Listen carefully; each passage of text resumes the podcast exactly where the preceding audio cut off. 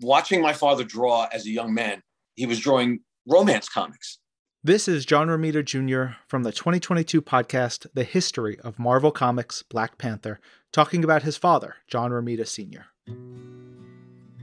When he started to draw uh, the superheroes, oh, this is fantastic. So I asked him, and he said, well, these are superheroes and these are characters and yada, yada, yada. That either was that night or the next night, I fell asleep and there were monsters under my bed and I had to get up. I was terrified. Had to go up to see what dad was doing up in the attic and he's working. And I walk up on him. This is the old attic. Attic. You pull down the ladder in the attic back in Queens. You pull down the ladder and you walk up into the attic, and there is his office. And uh, I swear I can see it in my head, and I can draw the whole thing right now. Uh, and he's working on Daredevil number 12. Now, just because he was a, an artist didn't make me want to be an artist. And I still say to this day, as, as God is my, my witness, watching the cover he was working on knocked all of the fear out of my head because I was suddenly paying attention to what was on the board. And it was Daredevil number 12 with Ka-Zar up in the tree and, and so on. And Daredevil is surrounded by all the bad guys. And I immediately asked him, What is this? And he tells me this is Daredevil. He's a good guy and he's a superhero. And these guys are all going to fight him and he's going to beat the crap out of all of them. Not in quite those words, but that's what he said. I said, Really? Tell me. Oh, and by the way, he's blind. And I think the top of my head blew off. And according to my father, I sat down at his board and watched him for several hours and then started drawing on the floor with a piece of chalk. And apparently that was the beginning of this because he tells me that's all I wanted to do was draw, and that's all I did from that point on. And that cover I have in my possession, in my house, locked up. I still have that cover, and it's uh, it's so important to me. That was John Romita Jr. talking about his father who passed away earlier this week. John Romita Sr. was a pillar of the Marvel Universe.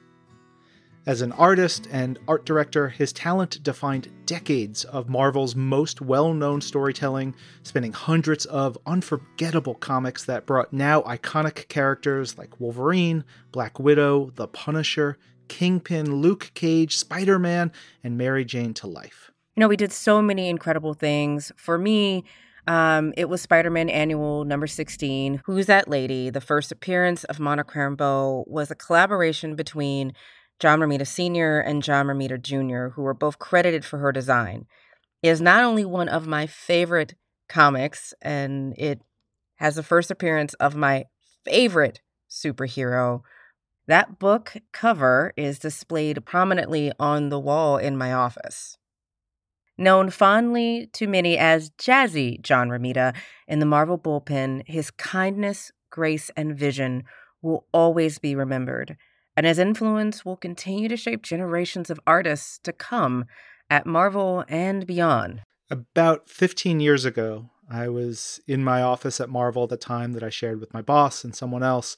And above my desk behind me, I had a massive Marvel Universe poster. It was the covers to the official handbook of the Marvel Universe, um, all these amazing images, 150 images, give or take, of various characters.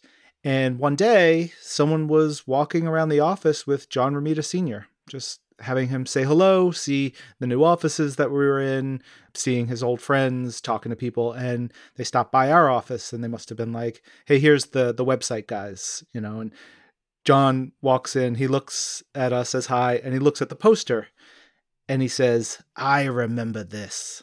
And he explained to us that he was art director at Marvel at the time and he talked us through the process of how they turned the official handbook of the Marvel Universe covers into this incredible poster that to this day still blows my mind is a beautiful thing. He talked about the way that they had to create new art and all this stuff.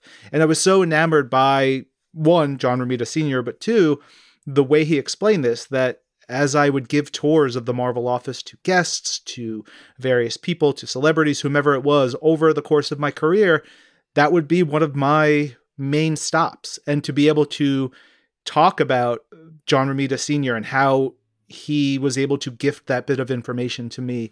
Um, it's, it's the only time I got to speak to him, but it's left a profound impact upon me.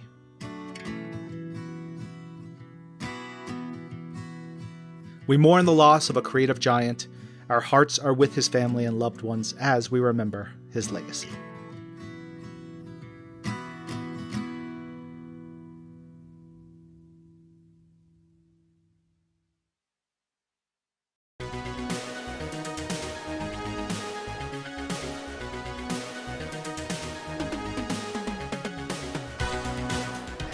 Marvelites! You are listening to This Week in Marvel, episode number 607. I'm Ryan Penagos, aka Agent M.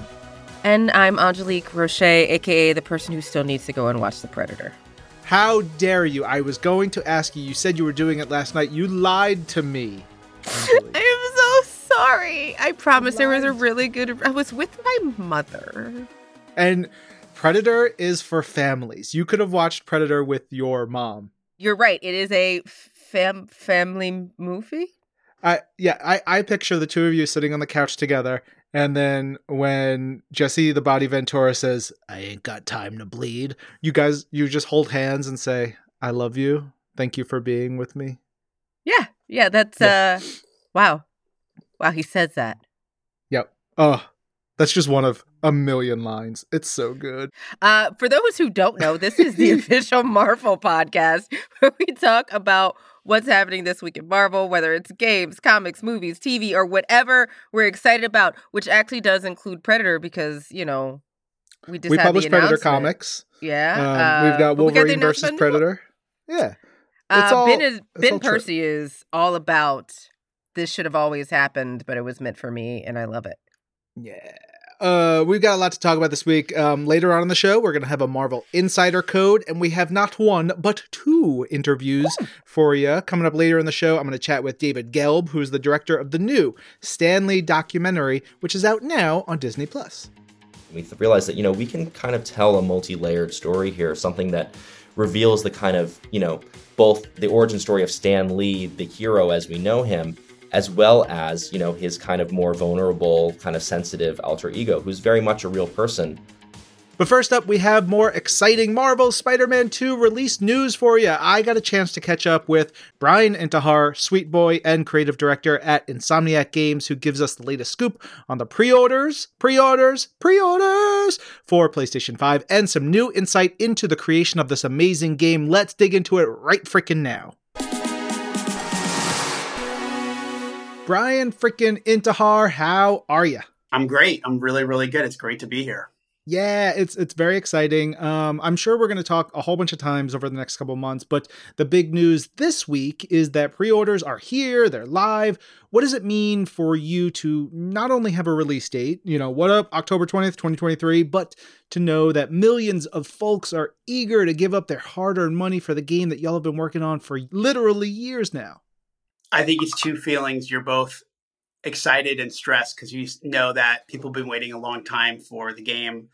They've been wondering when it's coming out. So there's definitely a sense of excitement and relief that we can say what the date is and say it with confidence. I think you're at the same time, you're like, okay, well, this game, you know, there's high expectations. You just want to deliver on those. So you're you're nervous, but it's like exciting nervousness, I guess people seem pretty hyped. Marvel Spider Man 2 was announced September of 2021, and yes. we have gameplay that was released uh, last month. How does it feel to now finally share gameplay with the world? Not just thinking about like what the fans are excited about, but like actually saying, okay, I can distance myself and say, here it is. Here's what we've got. One thing that we talk a lot about is, you know, we work on these games I mean, kind of in secret. Like, you know, we're working, we're not talking about them. We're not even talking to our friends and family about what we're working on. So we're kind of like insulated. And, you know, for the team, and I know for myself, like when finally we can reveal some of it and show, well, here's what the game is, it kind of fills us up with this energy, like that excitement that you need to kind of make that final push. So it's kind of like, like an adrenaline shot to get go like you know here here it is and seeing the reactions and seeing how people excited people get and just like the moments you know that they're gonna they react like you know okay you know peter's gonna jump out you know okay and see the black suit. And then like when pete says i can't make it to harlem and we do the switch to miles or like even when people that first you know, cinematic starts people think that the first character is Kraven not realizing that the next character they see is actually Kraven. So it's just like watching those reactions and kind of like is it going to hit Yeah, uh, you know, thinking about living in the almost like living in a bubble with the game. Do you Yeah. remember your first thoughts or, or ideas for the game? You know, was it while you were making Marvel Spider-Man? Was it the day after release where you just went, "Oh wait, I want to do this," or was it like you know years before all of this, you were just like plotting and thinking about it all? That's a great question, Ryan. I think in a way, you always are kind of thinking about how things can go. Like, you know, before when I used to work full time at the office, I would have a lot, I live in California, so I have a long drive home in traffic. And you would think about, like, okay, we're working on Spider Man 1. If we were to continue making these games, where could we go? So you kind of go into that almost like fanboy kind of thing, like, okay, what do I do? And obviously, the game ended with a scene that kind of paved the way of what we were thinking about with the tease of the symbiote. So we kind of knew before we finished Spider-Man 1 the overall direction would be on on Spider-Man 2 and then kind of, you know, from there after Spider-Man 1 shipped, you know, we worked on some DLC with The City Never Sleeps and then as that was going on kind of starting to get those what are those big story points that we want to get in there? What are characters we want to feature? And then I would say the following year, really just still kind of in that kind of big picture thinking. While that's going on at the studio, we're also making Miles and seeing that. So like, how can we set up Miles in the first game to, you know, get bitten by the spider? And we knew we were going to go, but to then kind of build off that momentum of the Miles game was just really exciting. So I think as we're making the game, making this, thinking about the story, working on Miles, how do we all want to bring it together? Hell yeah. I think that's part of the the fun thing about doing something creative that you genuinely love and and feel for. You know, I, I've got a thing and I've just got a document where I just keep adding like, all right, I want to do this story. We're going to do this. We're going to do that. Like having those potentials is is invigorating and it's exciting. So I, I'm very excited for you guys. It's funny. I've never really talked about this. I kind of think in moments like, I would like to see this happen. I would like to see that happen. I would like to see, and I kind of start there. Hmm. And then, you know, obviously you think about character arcs and themes, but you kind of just go back to like, I'm a kid playing with my action figures and I want to set up a scenario. And you kind of just start really basic. Like you, you kind of go back to your childhood a little bit and go, what do I want to see happen?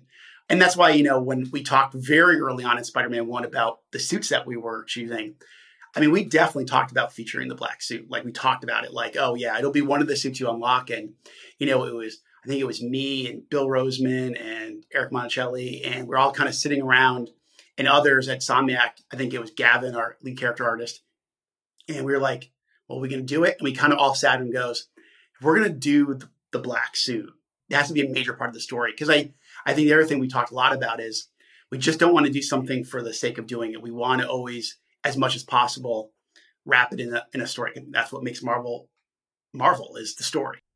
Yeah, we're going to get into the story and gameplay stuff, but I do want to make sure we hit on um, the pre order stuff uh, because that is happening right now as this episode is going live. Let's hit the deets really quick on those different editions. Um, we've got the collector's edition, the digital deluxe, the standard, but the, the for fans who pre order any edition of Marvel Spider Man 2, they're going to get Arachknight for Peter. Uh, some color variants. They're going to get the Shadow Spider suit for Miles with color variants, Web Grabber gadget, early unlock, and three skill points. Um, Yep. you, obviously, you guys are are planning out, you know, your skill trees and their items and the costumes and all this stuff. How do you start to say, okay, this is what we want to to give to the pre-order people. This is what we want to make sure we don't even show until people are like ten hours in the game and they've unlocked and they go, what the hell is that? Well, the good news is from Spider-Man One and Miles game, we knew people really like suits. So it's like you know, it's and they have a lot of opinions on suits. Then it was okay. We know we want to give some early unlocks to the suits, and then we're like, well, which ones are they? And actually, we'll say we made this decision pretty quickly. I was like, well, we have two suits that at least have capes. Like, you know, that's something we didn't do in both Spider-Man One and Miles. Let's let's do it. So we actually have those those two suits, one for Pete, one for Miles. Um, but what's really cool is not only being able to have those suits, you know, feature a cape and really seeing, especially when you're when you're wingsuiting, it looks really cool. The web wings, being able to actually have color variants for for each, and that's you know for um, the majority of our suits, we have these color variants now, which is new to customization. So you actually get unlock a suit, but then you also get the the variants that we offer. So it's um it's definitely going to make especially when we go into things like photo mode and stuff like that, people are going to really have a lot of um, uniqueness to when, when they post stuff online. Yeah, I immediately started thinking of photo mode as you were talking about that. So that's going to be super fun and seeing that um, when we get into it in October. And then we've got the digital deluxe edition, which uh, has the game, all those pre order incentives. And then the 10 suits, five for Peter, five for Miles, the photo mode frames and stickers, additional skill points. But I was looking at them, the apocalyptic suit for Peter. I was like, give that to me right now. And then Miles Tokusatsu suit. I'm a huge fan of Tokusatsu. So seeing those, I was like, y'all get it. This is good. Yeah. We kind of took the the momentum of the suit, people wanting suits, and we're like, what can we do different? And one thing was like, why don't we just make new suits, like stuff you've never seen before, and team up with really awesome artists from, you know, outside the studio and really see what we could do. And obviously, the finished products are great. Like the uh, apocalyptic, like that one's really cool. Like I love the encoded suit for Miles. Like it's super really cool. But it's kind of was really awesome to see their creative process of how they go into like just like concepting multiple ideas and then we kind of pick and refine and you finally get the final version. You're like, that's super cool. But then so you see the like the finished pretty picture and then you load it in the game. You're like, wow, that's really cool. So it's 10 unique suits that the first time you'll ever see them or experience them are is in the game. And it's really been awesome just to team up with so many awesome artists. Yeah.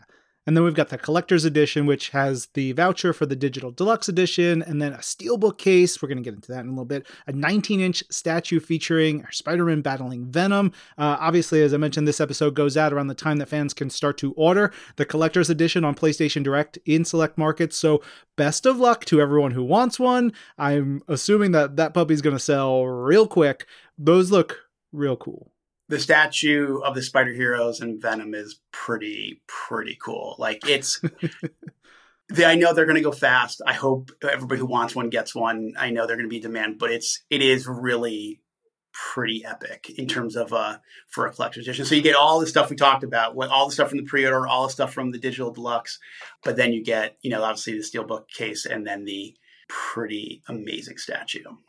It's pretty dope it, it looks awesome. Venom through the steelbook case and the statue for the collector's edition. We're getting our first looks at Venom. I love how he's he's classic yet feels like he's a distinct version of Venom for the Marvel Spider-Man universe. I got to ask, how many teeth does Venom have? A lot. A lot. like it's it's interesting. Someone asked me the other day like how many are I actually don't know.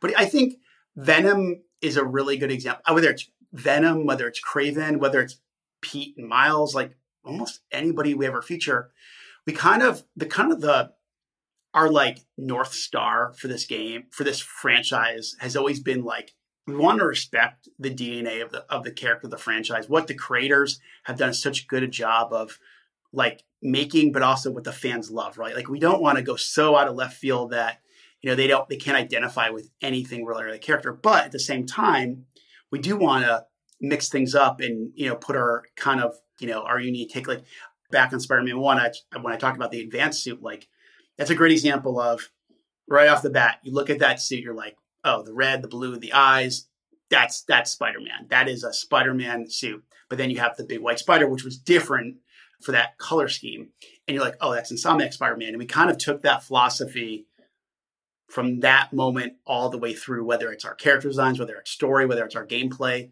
And I think Venom's a great example. Like, I mean, I know there's Spider Man fans and there's Marvel fans, but there are big Venom fans. And that is a character that you do not want to screw up. Yeah. Can't wait for that. I'm also digging the new key art too, and thinking about that uniqueness that you have for the characters. You know, you got Peter and Miles. Obviously, you want to have them there together, but reflecting the aspects of their powers and their abilities, their differences, the the the black webbing, the you know uh, Miles's uh, blast. You know how many iterations of that did y'all go through to get it to to what it is now, which I think looks absolutely terrific. Anytime you do one of those kind of whether it's box art, whether it's key art, whether it's anything, we do a lot of iteration. I mean, down to like the finger is pointing this way. Can we move it? Just a little bit more up. Like, I mean, we get really, really detailed. And the good news is we have a lot of way more talented people than me making those decisions and making those calls. You know, whether it's our art director, Jacinda, whether it's the Marvel Games team, just kind of let them be the artists because they are tremendous artists and let them kind of be the experts there. Um, but no, it's it's really cool. It kind of hints at some things, obviously, with the symbiote. Uh, Miles's evolved Venom powers, um, and then it's kind of just a tease of a lot of big things to happen in in the game, whether it's both in gameplay or in the story exciting. You know, we also have villains, so we, we know we'll see Lizard and Kraven in the game. Give, can you give us some info on our boy Sergei Kravinoff, who he is, yeah. what he's doing in the game, his design, and uh, particularly because we got new art. Um, there's yeah. his crew that we see in the game, and like there's the one dude in the back. Like I like him, the big weird dude. Yeah. First of all, even picking Kraven was he originally wasn't in the game. Like very mm-hmm. early on, like you asked me like back when we were talking, they actually wasn't in the game. And then we were thinking about kind of the story we wanted to tell, how we wanted to push Peter and Miles in places they may not be as comfortable with. And not to mention, like, we knew we were going to do Lizard, we knew we were going to do Venom, and we're like, what's a character that kind of can push everybody and push the story into a different direction? And we were like, Kraven. I'm a big Kraven fan. I just think he's such an interesting because he's not like he doesn't have like magical powers. He doesn't. He's not like magic based. He's not like full of tech. He's a hunter. You know, obviously he's powerful and strong, but you know he's smart. Also, I thought like his story could be probably like much more psychological than maybe mm. some of our other characters we've done in the past. And you know that cinematic that we showed really kind of tells you what he's looking for. Kraven is looking for an equal. He's looking for somebody who's going to really challenge him, you know, and he you could tell he's frustrated with his crew and his crew are basically hunters he's recruited from all over the world, the best of the best of the best. And he's asking for their help to find an equal one last thing just the the switching of characters and that they they have missions and different aspects that are specific to them which i think is really cool and is going to make it a lot of fun as folks find their way to play the game First off, there's a reason beyond it just being sequel. It's called Marvel Spider-Man 2. It's a game featuring two spider heroes. It was really important that we have an experience in a way, at least on the game side, of you're playing as both Peter and Miles, like really embracing, like not only do they have, you know, a big story they're sharing within the world, but they have their own individual journeys, and we want people to experience them. Now, the way it's going to work is when you're playing like the main story, like that main story path, those missions we are going to kind of determine based on what we where we want to go with the mission, the story, who you're playing as. So sometimes we'll have missions where you just play as Peter. Sometimes you'll just play as Miles. Sometimes they'll be together, and we'll like in that the gameplay reveal we showed, we'll determine when you switch between the two characters. So that's the main story. In the open world, when you're exploring a city, now you're going to be able to switch instantly, and a lot of that is because of the power of the PS5 you can really just with kind of one button press, you can be playing as Peter in Queens, and all of a sudden you could say, I want to be, I want to be Miles, and he'll just be right around the corner, and now you're swinging as Miles. So it's instant. And what's great is that we'll have content in the open world that's designed specifically around Peter, because we always want to make sure what we're doing is, you know, whatever content we have, we have a great story around it. So sometimes we want to craft that around a certain character. Same thing for Miles. We have content designed specifically for him. And then we have this shared content where you can play as either Peter or Miles. It's going to be great. Uh, Marvel Spider Man 2 releases October 20th, 2023, only on PlayStation 5. Pre order the title now on PlayStation Store, PlayStation Direct, or wherever you get your PS5 games. Bryan Intihar, you're a delight. Thanks, buddy. Thank you. That was Bryan Intihar from Insomniac Games. Make sure you get your pre-order right now. I'm very excited. I'm, go- I'm going to do it now. Excuse me. Um, you got the rest of the show though, right? yeah, sure. I'll take care yeah. of it. Uh, uh, but I also have to shout out your range on the pre-orders, pre-orders, pre-orders. I didn't, I didn't know you could do that. Uh, some people call me the Taylor Swift of Marvel podcasting. I can sing things. You know, good people have good music taste, and I trust those people. And that's what we're talking about this week is who do you trust? See, I was trying to find that segue. What I got there. I got there. You did it. Oh man. Uh, so you trust us? I-, I think you trust us. I hope you trust us. Ryan, are you a Skrull? I can neither confirm nor deny.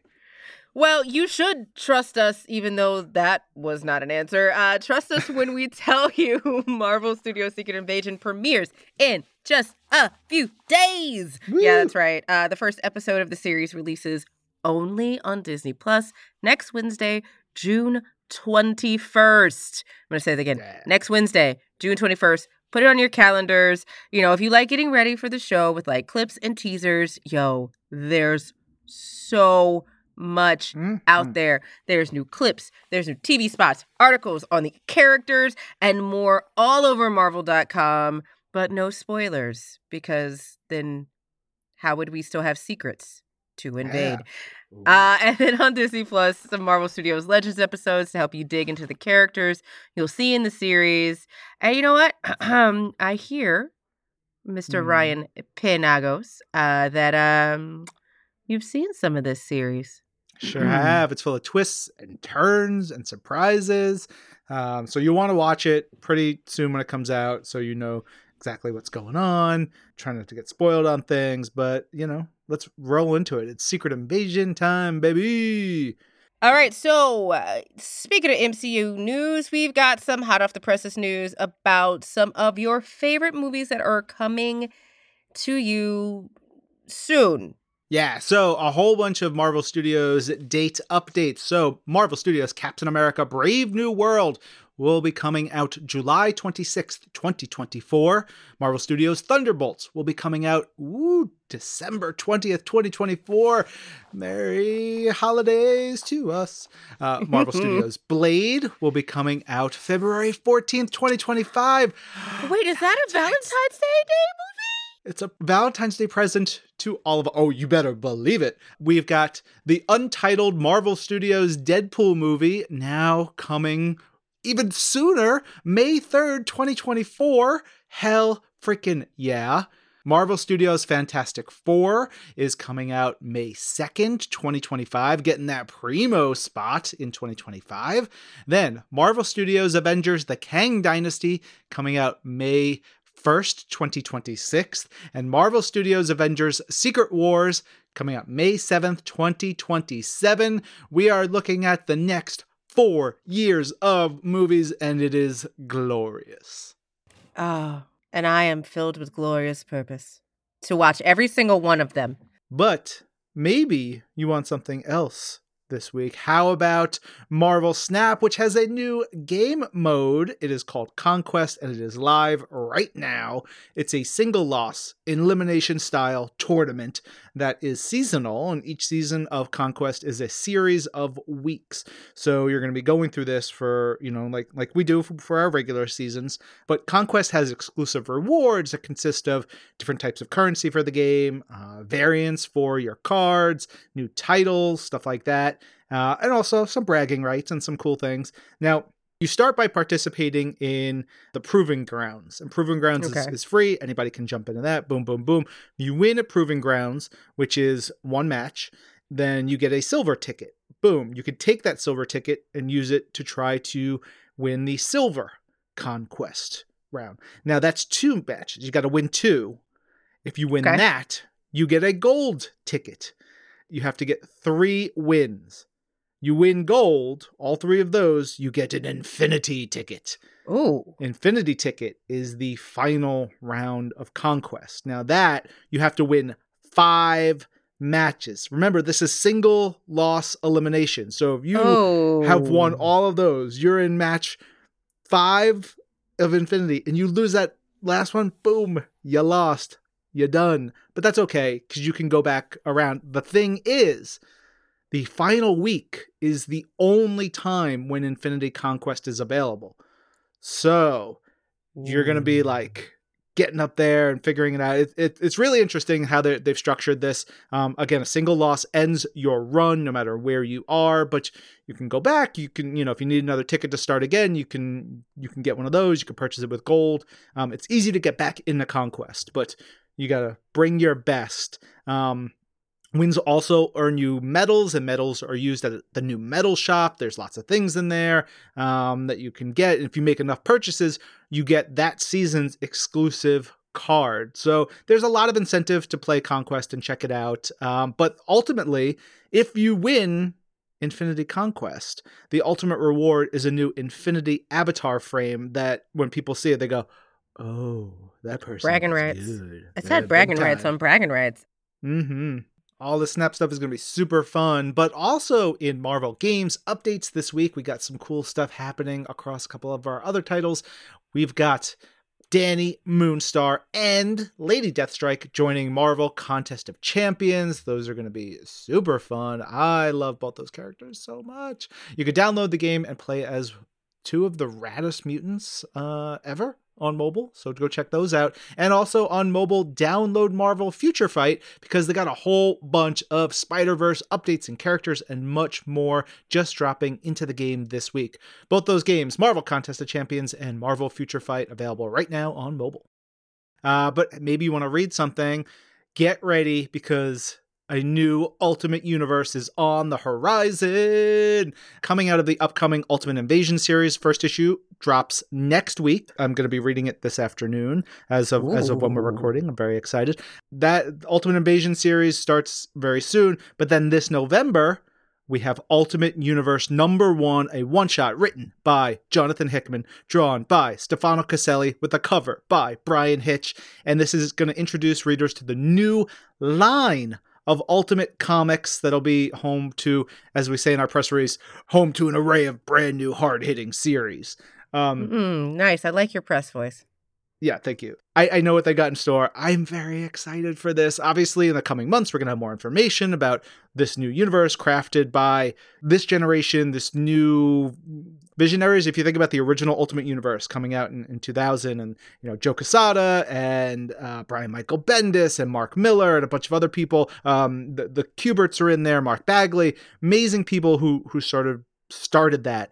But now we've got a whole new generation. There's a great quote from Jonathan Hickman about all this. He said, quote, What made the Ultimate Universe originally really interesting was that it was a reflection of the world outside your window in the moment that you were living in. What does it look like in the world we're living in now? It's kind of shocking how much the world has changed in that period of time. The idea of what it would be like to see the genesis of superheroes in a brand new world is a really fascinating exercise. So we're Yeah. over 20 years. The, Yep. the world is I, I, it's so incredibly different. The idea that they're going to like give us this take of a new universe where superheroes just launch into it. What does that look like? Yeah, and it's pretty amazing because a lot of folks came in on that ultimate line, right? Like that was some of the first books they picked up. I mean, how could we forget? We got Miles Morales from the Ultimate Universe. Mhm. Um, but also like when you look at stories like the origins of Cloak and Dagger in the Ultimate Universe, the origins of like even looking at the makeup of the Avengers in that universe in such a different way, it really I'm looking forward to the creativity. I'm looking forward to the blend and how technology has changed everything, um, how the environment has changed everything in the last 20 years. This is gonna be dope. Yeah, I, I've loved everything that Jonathan has done from the Ultimate Comics in, in the first round when he did some really cool stuff with the Zorns and Thor and some really, really wonderful things. So where he and and others go with it, it's gonna be great. Yeah, well, I also am very excited about our next announcement. The Wasp leads in Avengers Inc., uh, debuting in September. Avengers Inc. launches by Al Ewing and Leonard Kirk. It blends noir. I love saying that word. And superhero storytelling for suspenseful adventures unlike any in Avengers history, mixing thrilling Avengers action with tense investigating and superpower sleuthing. I feel like there needs to be theme music to this and like wind Mm. blowing under everyone's clothing the way this is being described and I'm very excited about it. Um so as any noir story starts off it starts off with a deadly conspiracy uh rooted in the ghosts of the Avengers. And if you know the Avengers, they got a lot of ghosts that only founding Avenger Wasp can solve, which I love because I'm a big fan. If anybody knows anything about me, of uh, Janet Van Dyne. I love when she was leader of the Avengers, and I think it's pretty Yeah. amazing. So having her come back for this is is really incredible. Um, but she won't be alone uh, as she finds a new partner in Victor Shade, the former alias of Vision, mysteriously resurfaced just as Janet discovers a score of supervillain murders. Will he guide Wasp to the truth? Or is his familiar guise hiding the very clues Janet needs to crack the case? Fans can expect guest stars galore because obviously this is the Avengers as this pulse pounding series moves forward. Oh, man, I'm so excited about this. Uh, the series will also pack direct connections to other current Avengers ongoing series, Jed MacKay and CF Villa's Avengers. So, yo, um, if you like noir, if you like investigative stories, if you like dark mysteries and love Janet Van Dyne, this is it. This is this is perfect. I never thought I'd be able to say that out loud. I know. And look, Al Ewing's been doing just incredible work top to bottom all the time. And Leonard Kirk, so good. The Sabretooth run that was just this last year or so was really wonderful. But he's done noiry stuff with X Factor before, and it was great. So very, very good. You know it's also good? Blood mm. and zombies. Zombies are back. No, seriously. Uh, the zombies are back, baby. And I am, for one, this person, quite excited. The next Black, White, and Bloodline continues this October with the installment fans have demanded. I know this fan has. Prepare yourself for unimaginable horror as Marvel Zombies get the Black, White, and Blood treatment in a new four issue series. Yeah, just in time for Halloween season. We've got Marvel Zombies Black, White, and Blood full of action packed, utterly original, gloriously gory anthology stories and series and issues set in a universe where the Avengers, the X Men, Spider Man, and many more Marvel heroes and villains are beset by ever growing zombie hordes transformed into flesh eating monstrosities. It's brutal, bloodstained. Can they survive? Will they? I don't know. You're going to have to read it. But uh, we've got a little taste of what's in store for the first issue with some great creators. Oh man, so legendary writer Garth Ennis returns to the Marvel Universe alongside artist Rachel Stott to reveal the tragic fate of Matt Murdock as a zombie. Daredevil has committed unspeakable sins, and now it's time for an old accomplice to finally put him out of his misery. Or will he? Ooh. Behold, one of Spider Man's darkest days in a story by writer and one of my best friends, Alex Segura, and artist Javi Fernandez. He saved the world time and time again with a quip and a thwip when he's forced to fight fiendish versions of his loved ones. Will Peter Parker do the unthinkable and give up? Also, I know Alex is like, he's a wuss and he's kind of squeamish I, about horror stuff. Right. I love it. I was not prepared for Alex. Um, also, like really excited uh, that Alex is going to be back, but also writer Ashley Allen makes her Marvel Comics debut and teams up with artist Justin Mason for a jaw dropping Moon Knight tale. Discover how Khonshu, god of the moon and vengeance, intervenes during apocalyptic times to protect his loyal avatar, Mark Spector. It all begins in October, the greatest month of the year because Halloween, period. Yeah. On the other end of all of this, uh, for those who don't like lore and don't like blood and maybe don't want to see a reanimated corpse um, coming down the street, because not all kids want to have nightmares at night. Uh, the kids are going to uh, the whip it. Oh my god, I'm so happy I got to say that for those who love Devo, uh, because Spidey and his amazing friends are cleared for their fourth season. Oh my gosh. Um, right now, if you want to get caught up on Spidey and Amazing Friends, you can check out season one and season two on Disney Plus. But you know, know there's more thwipping and more adorable tiny superheroes coming to you real soon. I've seen some of the stuff that they have for the upcoming season three, season four. It's super cute. Um, we're a ways off from that, but if you've got younger kids out there, you want to introduce them to the Marvel superheroes and supervillains, Spidey and His Amazing Friends is a is incredible.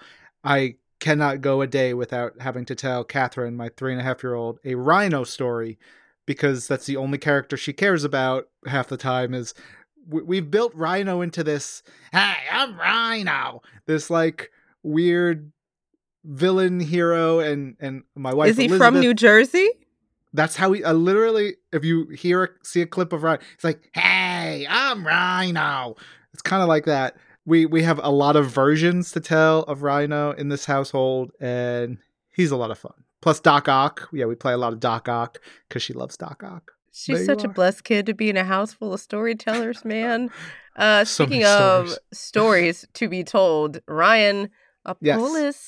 Yeah. Our comic book focused podcast, Marvel's Pull List, is out this week with uh, our picks of the week being Marvel's Voices Pride number one, which is pretty good. It's pretty good. Everybody who worked on it should be happy and proud. You can't tell, but I'm over here smiling. I'm so excited about Yeah. this book. Why would you be so proud of it? What did you do for Uh, Pride? for for for said book. Uh, so I am really excited because I am the consulting editor for the Marvel's Voices series, including Marvel's Voices Pride number one, and I got to do some really cool pieces for the book. Uh, we talk a little bit about Betsy Braddock and Rachel Summers, and then an amazing interview with P. Craig Russell, an amazing artist who is now in his 50th year of working in comics, which blows my mind. Heck yeah, Angelique. Marvel's Voices Pride. So good. All the Marvel's Voices books are great. Good job. Thank you. Uh, on top of Pride number one, our picks include Doctor Strange number four, which is just continues to be so damn good. And this one, I will say, it is a backdoor pilot for an Agents of Wand series, is the way I look at it. And it is basically Wong and the other two members of Wand, which is the Shield ish team that focuses on magic, doing awesome, awesome stuff. It is really good. I can't. I want everybody to read it. Um, and then this week is also the release of Captain Marvel number fifty, the final issue by writer Kelly Thompson. It is good, but it is the end. My heart. And our reading club this week is a uh, re release of our chat with Karla Pacheco, writer and artist Pere Perez, talking about Spider Rex and Spider Woman and so much more. So check all that out. Of course, new episodes of Marvel's Pull List are out every Tuesday, which is perfect timing to help you get ready for Wednesday's new comic book day. Listen right now on the SiriusXM app, Apple Podcasts, or wherever you get your podcasts. Oh, I love it. All right. Next up, Ryan is going to be chatting with David Gelb, director of the new Stan Lee documentary. So you don't want to go anywhere. Yeah, we'll be back right after this.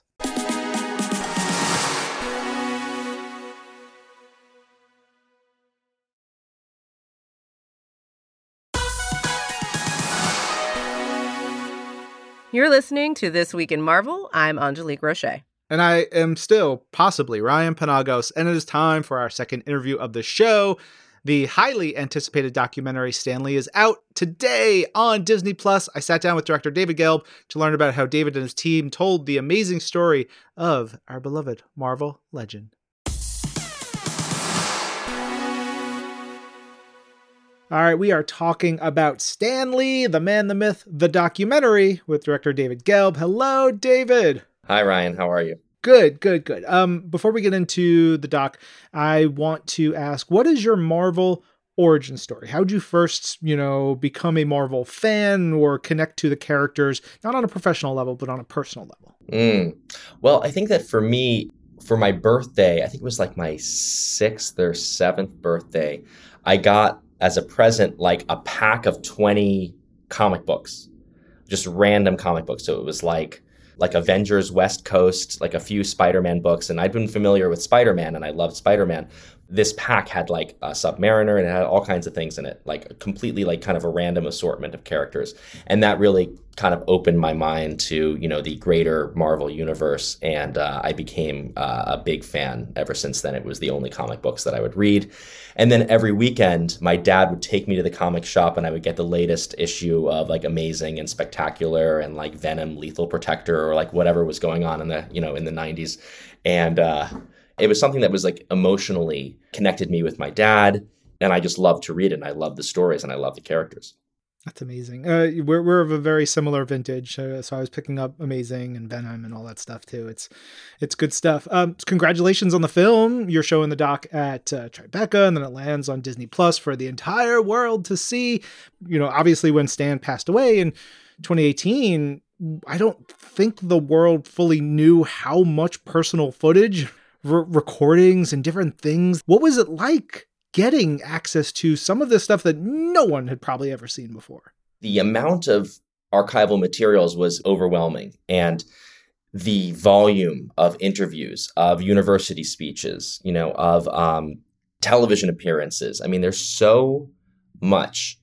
And so when we were able to really start kind of drilling down and finding um, the kind of very personal things, the home movies, and, and some of the kind of key, these kind of key audio recordings, it was really moving. And we th- realized that, you know, we can kind of tell a multi-layered story here, something that reveals the kind of, you know, both the origin story of Stan Lee, the hero as we know him, as well as, you know, his kind of more vulnerable, kind of sensitive alter ego, who's very much a real person who grew up in the Depression and um, was just trying to make a living while also kind of following his gut and wanting to tell sophisticated stories. You know, he wanted to be a novelist. You know, he never thought he even wanted to be a comic book writer.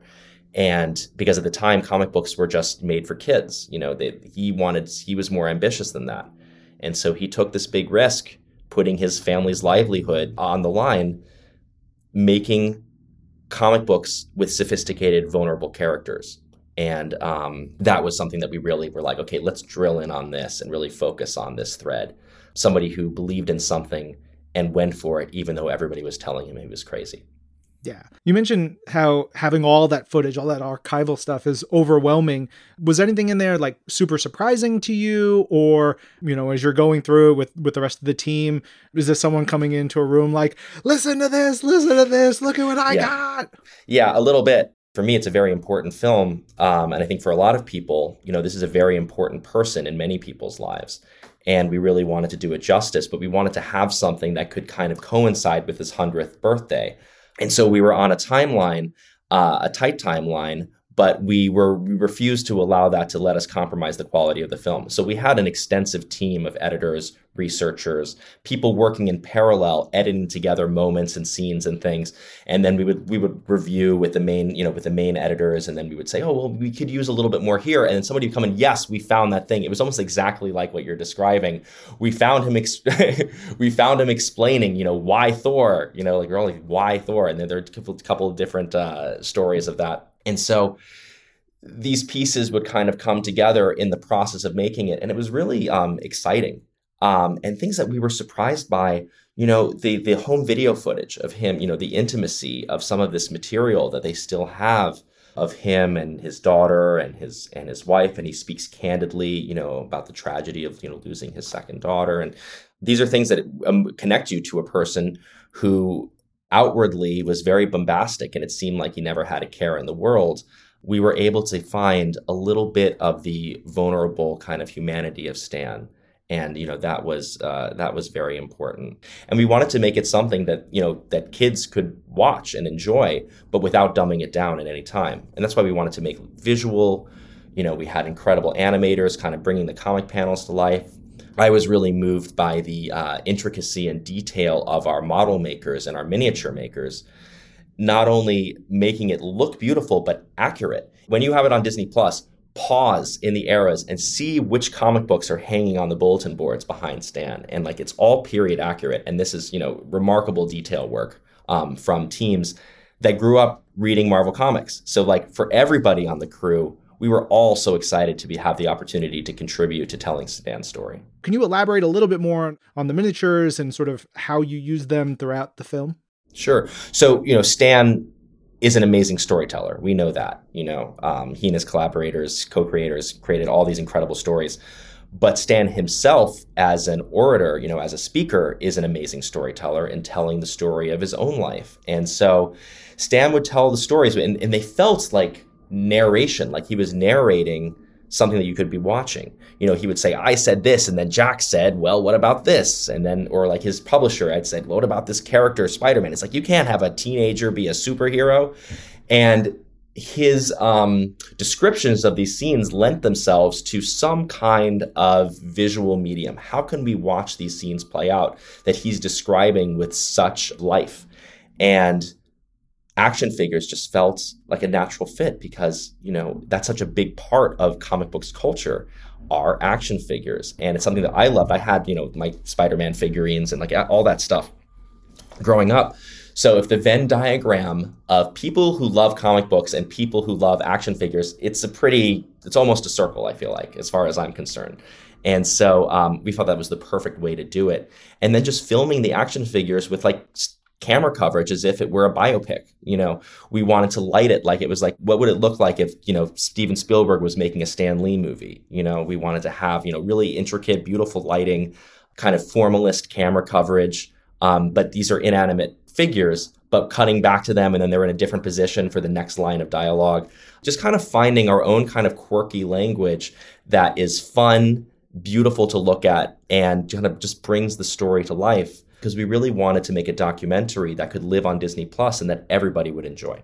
Especially when you have the the sort of like infamous radio appearance from from the late '80s with Jack Kirby, and then Stan comes on and it gets gets a little heated. You know, I've heard it before, but then adding the layer of like this visual of Stan in his office, it just it added to it. So that was it's really cool. That was a scene that we knew that we had to do something with because the tension between the collaborators and the creative process and you know the misunderstandings between the collaborators you know that's life you know that's how how it happens a lot of the times.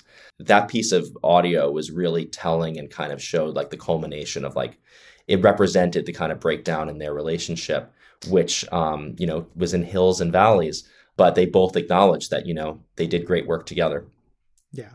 I've never seen the footage of the talk show that Stan is on and Julie Schwartz is on and there's like a, a younger person there and they're talking about comics and Stan is talking about like well we can give messages. We can we can make this more. We don't talk down to our audiences which is why Marvel has been so successful. And Julie's like nah we just gotta entertain. You know we're gonna give them you know Superman fighting a red cat in a blue tree and it's great. And the the person there's like no, that's not what we want. And then Stan is head down, smirking like, this is working out so beautifully. You can like see the gears turning in Stan's head. I loved that. I was so glad that was in there because I'd never seen that before. It's such a great piece, and uh, it just perfectly distills the difference between the the thinking of Marvel uh, and Stan and the thinking of you know of, of what DC was doing. And it's just like that point of view, respect for the audience, treating it like literature, looking at the world and imbuing it, and then just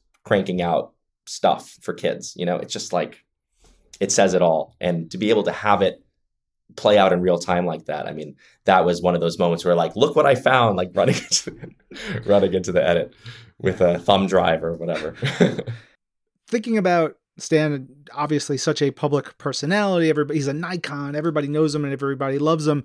What is your responsibility to telling this story, to his legacy, to, as you mentioned, creatively the hills and the valleys, but also, you know, for him, for those hills and valleys? What are you trying to make sure you represent? Well, I think that, you know, it's a memoir of Stan telling his own story, eh, his own journey of creativity, and his collaboration, you know, his work with Marvel Comics. So we wanted to convey the messages that he wanted to convey. This message about not giving up, following what you believe in, even when people are saying that you're nuts. And you know, he kind of distills it nicely in this clip that we have from a, a commencement speech at, at, at UCLA. And that's why this whole thing about like true being a true believer. And it's like that kind of gusto of like believing that your vision is worth something and that you can go for it. I think that's like kind of the key inspiring message that, you know, if he can do it coming from, you know, an extremely poor family, he wanted to be this great American writer and he did, but not in the way that he thought that he would. And I think that that's really interesting. You know, so he followed his vision and then worked with what he had and then the, both the circumstances and his own belief kind of like took him to a place that nobody had ever seen before. And so it's like you know believe in yourself and follow you know don't let people tell you that you're crazy like go for it. And it may you may succeed or you may fail but don't not do something um, just because you're afraid. You know don't be afraid and pursue your dream. I think that that's like a very universal kind of message and that's something that we wanted to make sure that we were instilling. Yeah, for sure. I'm glad you brought in in the documentary some panels and stuff from the weird, wacky bullpen stories that Stan would do, or the things of like Foom and and showing the bullpen in various ways. And so we get to see some of those collaborators, those key personalities. For me, I knew Flo Steinberg because she worked at Marvel for many years, as I've worked at Marvel for many years, and and so when I saw her pop on the screen, I heard her voice, and like it just got me. It was really beautiful to see Flo in there, and you get uh, some stuff with Jack and and Steve. It must have been fun for you to sort of make sure we get to see some of the other people around Stan in those Marvel days up on screen for the film. Oh, absolutely. And she's such a wonderful character and gives a great point of view. And uh, I love that whole Mer- uh, Merry Marvel Marching Society and being oh, able to kind of so uh, bring that to life. you know, I kind of, we wanted to film that like how would Stan have filmed this? If this if he had a film and I bet he wished that he had a film crew and he could have made that into a movie. You know, how would he have done it? And uh that was really exciting. And you know, we wanted to make sure that, you know, that his team is in there, you know, and he believed so strongly in collaboration. He created an incredible environment for people to be creative. And uh, we want to just kind of like make that world feel real ultimately, what do you hope viewers take away from Stan Lee? Well, I think it's that message of believing if you have something that you want to say, you have a big idea, go for it. And it doesn't matter where you came from. Just go for it and and and work with great people and bring them together and let them shine, let them do the same thing that you were trying to do. Convey something, say something about the world and to respect your audience I mean, these are all kind of creative things, but I think the real thing is to, you know, if you have a dream, go for it and don't let anybody stop you. Amen. David, thank you so much. Thank you, Ryan. All right, that was director David Gelb. Stan Lee is now streaming on Disney Plus, so go put it on your watch list, go check it out. It's a delight. All right, so now it is time for community, aka This Week in Messages. Yeah. So uh, next week we are going to have an interview with the one, the only, the fantastic, one of my most favorite fun humans in the entire world, Kris Anka. Woo, uh, it's going to be great. Yeah. So he's making a lot of waves with Spider-Man across the Spider-Verse, um, and a lot of that has to do with the character designs, the process that he went through, um, bringing them to life for the movie, but also giving some of our favorite characters some updates. And so we wanted to ask a question to y'all this week, which is this does not have to just be Spider Man across the Spider Verse. This could be any character, I think, Ryan. Yeah? Any yeah, character? I think I, the idea, Kris has designed and, and redesigned uh, a ton of characters, but so many artists have too. So what are some yeah. of your favorite costume designs for Marvel characters? Could be as simple as like, you know, Spidey's original costume or the yep. black suit costume. Or, you know, we can go into like the Runaways, which was one of my favorite redesigns that Kris did. And it wasn't mm-hmm. even like mm-hmm. really a costume, it was like a wardrobe.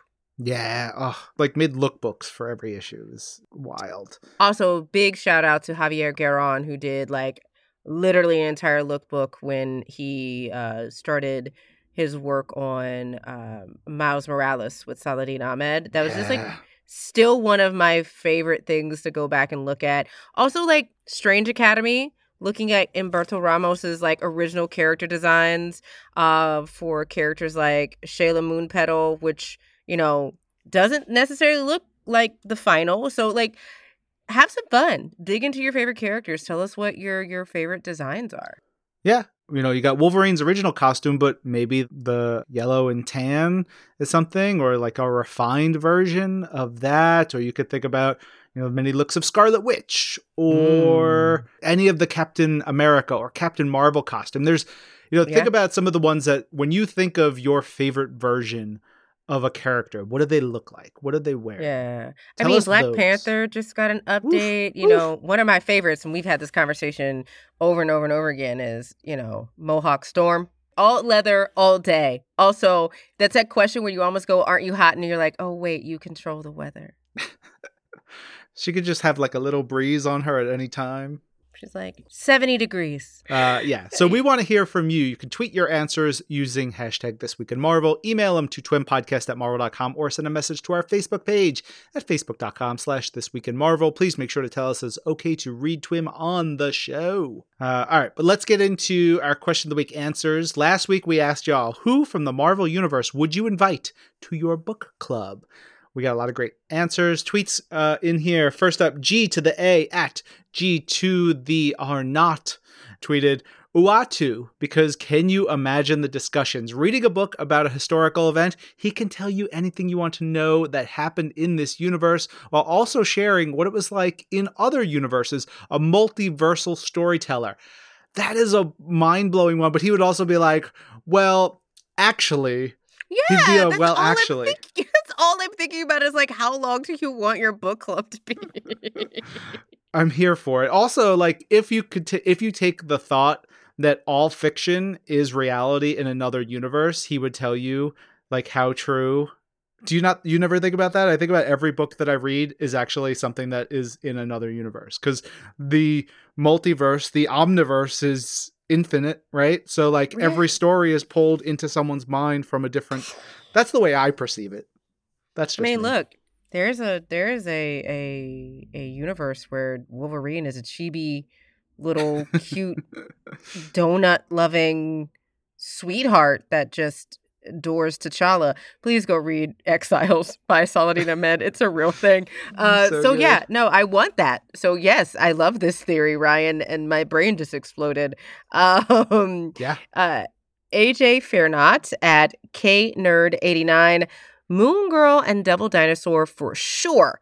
Number one, she's a big nerd and I love her energy. Number two, who wouldn't want to hang out with a dinosaur? I got nothing. I think I think that's Yeah. a great decision.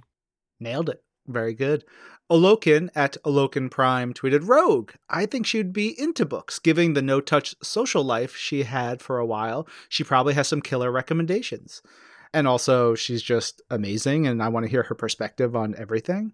Yes. Also, I feel like she would listen to a lot of audiobooks because she would be tired of listening to Gambit. Very good. Uh, everyone loves a good story, but they use threes and ones, and it uh, breaks my brain trying to read their Twitter name. Um, they say Beast is the first character that comes to mind. He loves to read and explain things. I love to learn, so it's a match made in Krakoa. Well done. Match made in Krakoa. He's going to have some interesting insights into things. Everybody, if you get a chance, read this week's issue of Wolverine. It has one of the single most disgusting scenes I've ever seen in comics, where it's Beast eating seafood in a conversation with someone else, and I like yelled at Benjamin Percy over over. Well, I didn't yell at him. I I commended him for being a horrible, horrible man for writing that scene and making Juan Jose Ryp draw it. It was disgusting. Ugh, I love it so much. Uh, I did see one more tweet that I wanted to throw in here from Betsy Braddock News at Mental Monarch because they say Maggie Braddock, she'd have such an interesting insight into the text. Maggie is the little daughter of Brian Braddock and Meggan, former Captain Britain and and amazing, you know, members of Excalibur, but she's she's like, I don't know, four or five, but she's got the mind of a brilliant, genius older person, but also some of the quirks of a kid. I love that answer. That one is a really fun one, especially because I was reading the Betsy Braddock series. Uh, Also, she's so- part Fae. Like, Yeah, come on. exactly. Ugh. That sounds amazing. Also, would be someone to be like, yeah, that's true. Mhm. Fairies do do that. Very, very good. we got an email from Paul Warren, and Paul says, I'd recruit Squirrel Girl and her roommate Nancy, Gert from Runaways, Rocket Raccoon, Bruno Carrelli, aka Kamala's friend, Foggy Nelson, Emma Frost, and or Kitty Pryde, and the man who can read every book, Jamie Madrox. We would forget to invite Beast. In real life, my family book club has five components, one of which is two issues of Marvel. We go out to eat to discuss what we read together. Paul, that sounds amazing. I love the family thing. I'm a little thrown off by Emma Frost. I was like, I was there. I was there. I was there for Squirrel Girl. I was there for Nancy, Gert. I'm gonna ha- I'm gonna have to get a follow up on on why Emma Frost. I think someone throw a little spice in there. Uh, and my second question is: Is Old Lace also invited? Gotta have old lace, right? I feel like if Gert is there, oh, Lace is gonna have to be there. Mhm. Um, so we have an email from Carol. Uh, the Marvel characters I would choose to put in my book club would be Jen Walters, Loki, Patsy Walker, Jane Foster, Scott Summers, hmm, Clint Barton, Kate Bishop, Verity Willis, Carol Danvers, Bucky Barnes, Wanda Maximoff, Darcy Lewis, and Deadpool. Wow. Uh, you know what? That's a big book club. And I got to Yeah. say, this is a person who understands that not everybody shows up to book club Uh, every week. I was gonna say the same thing. You may get like three of them one week, eight of them the next, two of them the next, or um, I should say month, because ain't nobody got time to read a book a week. No. Uh, email from Heather, Fiona, and Nolan. Hi, Twim. What a great question this week. Our bookworm family is so excited to make our own clubs. Nolan wants to invite Moon Girl, Crescent, Miles, Shuri, and Gabby, with Jonathan, of course. Fiona wants to have an open door to any and all ladies across the Marvel Universe, good or bad. All right. For me, the most obvious answer is Blade, Carol, and Steve. If you know, you know. But really, it would be Sue Richards, Alicia Grimm, Jessica Drew, Jessica Jones, Crystal, Jubilee, Greer, Mom's Night Out Book Club. Okay, I love it. As a deep aside, I love the shift in the acceptance of graphic novels as a true literary medium.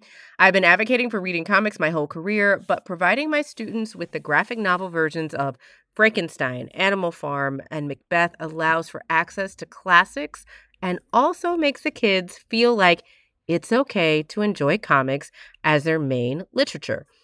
As I'm closing the chapter on year 15 as a high school teacher, congrats to you, I'm grateful for Marvel's continued deep storytelling in both comics and movies because it helps me to open the doors for literary classics.